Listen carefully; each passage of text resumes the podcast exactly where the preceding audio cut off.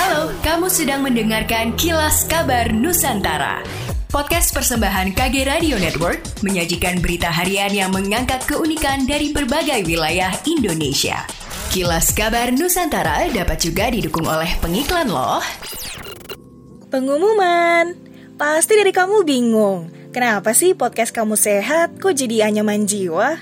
Hmm, jadi, Anyaman Jiwa bakal ngebahas seputar kesehatan mental dari pekerjaan, percintaan, hingga sosial. Yuk, dengerin podcast Anyaman Jiwa, persembahan Sonora KG Radio Network by KG Media hanya di Spotify. Polres Aceh Timur menangani kasus pencabulan diduga dilakukan oknum aparatur sipil negara terhadap anak tirinya yang masih di bawah umur. Pelaku berinisial NA yang bertugas di kantor kecamatan.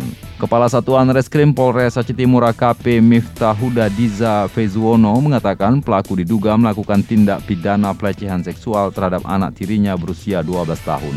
Penanganan kasus ini sudah di tahap penyidikan dan akan segera dilimpahkan ke Kejari Aceh Timur.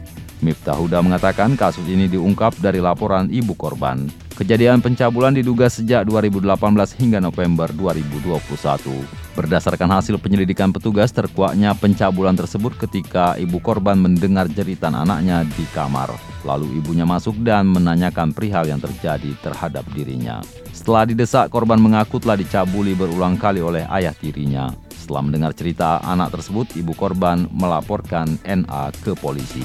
Pelaku NA telah ditetapkan menjadi tersangka. NA dijerat melanggar pasal 50 dan atau pasal 47 Kanun Aceh nomor 6 2014 tentang hukum jinayat. Pemerintah Kota Makassar mengaku belum mau melakukan pengetatan di perbatasan atau pintu masuk Makassar untuk mencegah penularan COVID-19 jenis Omikron. Varian baru itu sebelumnya terdeteksi di Kabupaten Takalar, Sulawesi Selatan. Wali Kota Makassar Dani Pemanto saat dimintai tanggapan lebih memilih mendorong percepatan vaksinasi. Targetnya bisa mencapai 100% dalam waktu dekat. Selain itu, disiplin menerapkan protokol kesehatan prokes 5M, yakni memakai masker, mencuci tangan, menjaga jarak, membatasi mobilitas, dan menjauhi kerumunan, termasuk memaksimalkan tindakan 3T yaitu testing, tracing, dan treatment. Salah satu caranya memanfaatkan fungsi kontainer Makassar Recover di tiap kelurahan. Dani mencurigai penularan sudah ada di rumah warga, namun belum terdeteksi lantaran gejala ringan dan terkesan disepelekan. Wali Kota Dani Pemanto menyebut penularan COVID-19 di Makassar sejauh ini masih relatif terkendali, berkisar di bawah tiga kasus per hari.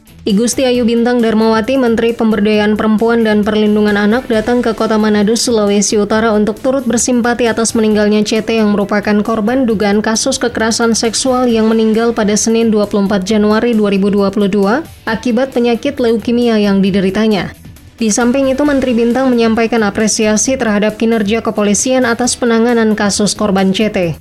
Terkait kasus itu, Menteri Bintang mengatakan bahwa pemerintah berkomitmen hadir memberikan bantuan untuk kasus kekerasan, utamanya yang melibatkan anak-anak. Adapun Menteri Bintang dalam kedatangannya di Manado turut menyambangi rumah kediaman keluarga CT dan secara langsung menyampaikan rasa bela sungkawa atas kasus yang terjadi. Menteri Bintang berharap kasus seperti ini dapat menjadi fokus semua pihak dan bersama-sama terlibat dalam upaya pencegahan tindak kekerasan terhadap perempuan dan anak. Demikianlah kilas kabar Nusantara pagi ini.